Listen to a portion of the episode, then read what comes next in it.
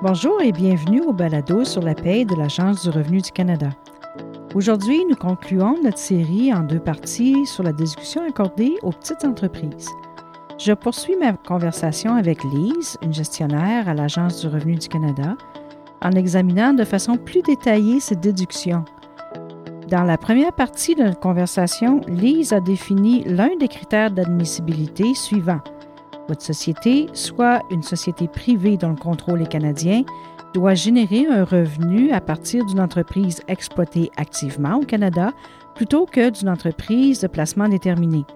Je lui ai demandé de définir plus précisément ces notions.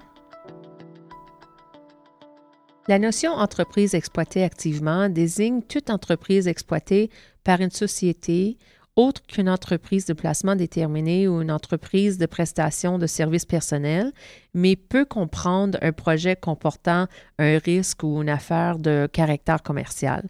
Par exemple, un restaurant ou un magasin de détail serait normalement considéré comme une entreprise exploitée activement. D'accord.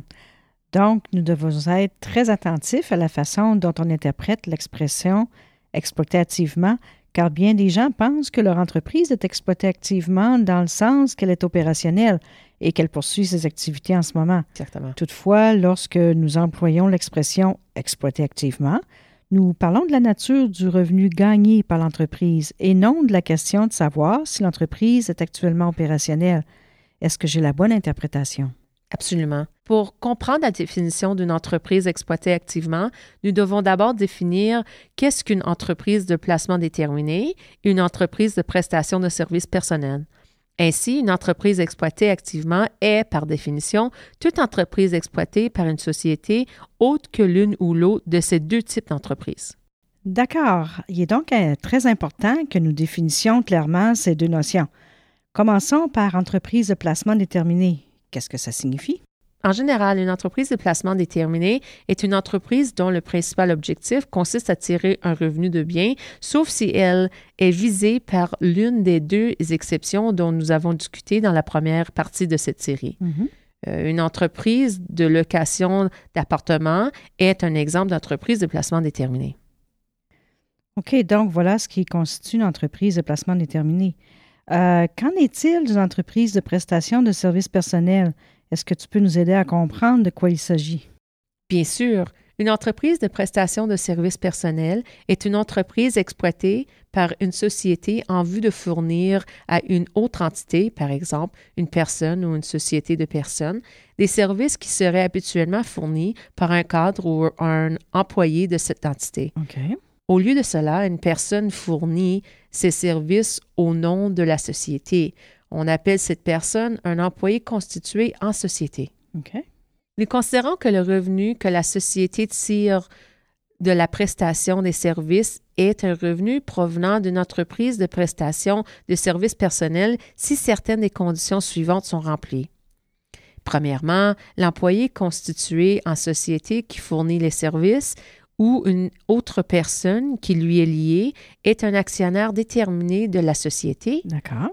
Deuxièmement, l'employé constitué en société serait raisonnablement considéré comme un cadre ou un employé de l'entité recevant les services si ce n'était pas de l'existence de la société.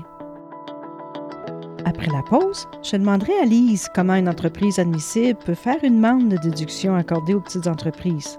Restez avec nous.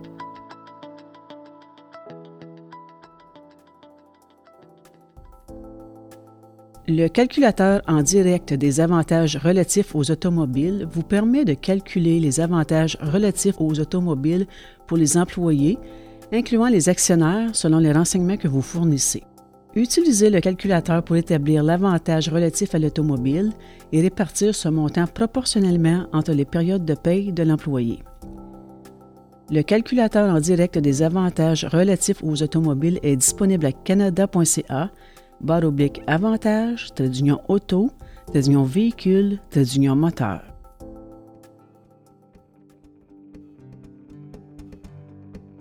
Inscrivez-vous au courrier en ligne et recevez votre courrier de l'ARC en ligne. Grâce au courrier en ligne, il vous est possible de gérer vos documents d'impôt de manière rapide, simple et sécuritaire. Pour commencer, connectez-vous à mon dossier d'entreprise et sélectionnez Gérer le courrier en ligne. Suivez les étapes simples pour vous inscrire ou ajouter votre adresse courriel à vos déclarations T2 de la TED ou TPS TVH d'impôt net.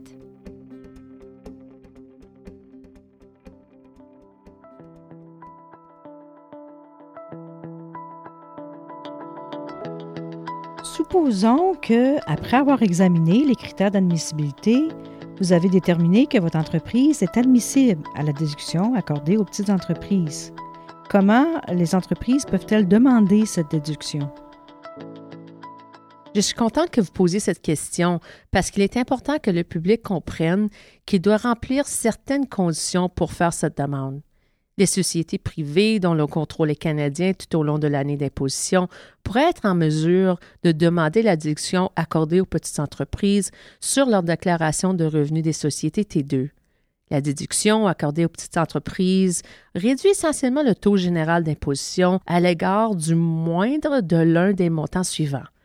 Son revenu tiré d'une entreprise exploitée activement au Canada ou son revenu imposable ou de son plafond des affaires de 500 000 Le plafond des affaires de la société peut aussi être réduit par d'autres règles. OK, donc si une personne ne sait toujours pas si est admissible à la déduction accordée aux petites entreprises ou si elle a d'autres questions sur la façon d'en faire la demande, avons-nous d'autres ressources qui lui permettraient d'obtenir plus de renseignements? Oui. Mis à part la loi de l'impôt sur le revenu, un certain nombre de bulletins d'interprétation euh, se retrouvent sur notre site Web. Essentiellement, ils visent à interpréter des concepts complexes de la loi de l'impôt sur le revenu et à les expliquer de manière à ce qu'ils soient faciles à comprendre. Très bien. Doit-on lire l'un de ces bulletins d'interprétation en particulier pour une personne qui aimerait avoir plus de clarification concernant l'un des points dont nous avons discuté aujourd'hui? Le bulletin d'interprétation le plus important est probablement celui qui présente les dispositions directement liées à la déduction accordée aux petites entreprises. OK. Il s'agit du bulletin d'interprétation IT73R6, déduction accordée aux petites entreprises. Mais vous pouvez également chercher déduction accordée aux petites entreprises dans le champ de recherche de notre site Web et le bulletin sera l'un des premiers résultats affichés. OK. Ce bulletin d'interprétation couvre presque tout ce qu'on a discuté aujourd'hui. Euh, il traite notamment du revenu tiré d'une entreprise exploitée activement et présente les définitions d'une entreprise de placement déterminée et d'une entreprise de prestation de services personnels. En plus de ce bulletin, vous pouvez aussi consulter le guide T4012, également intitulé Guide T2, Déclaration de revenus des sociétés. Il comporte une explication intéressante de la déduction accordée aux petites entreprises au chapitre 4. C'est bien.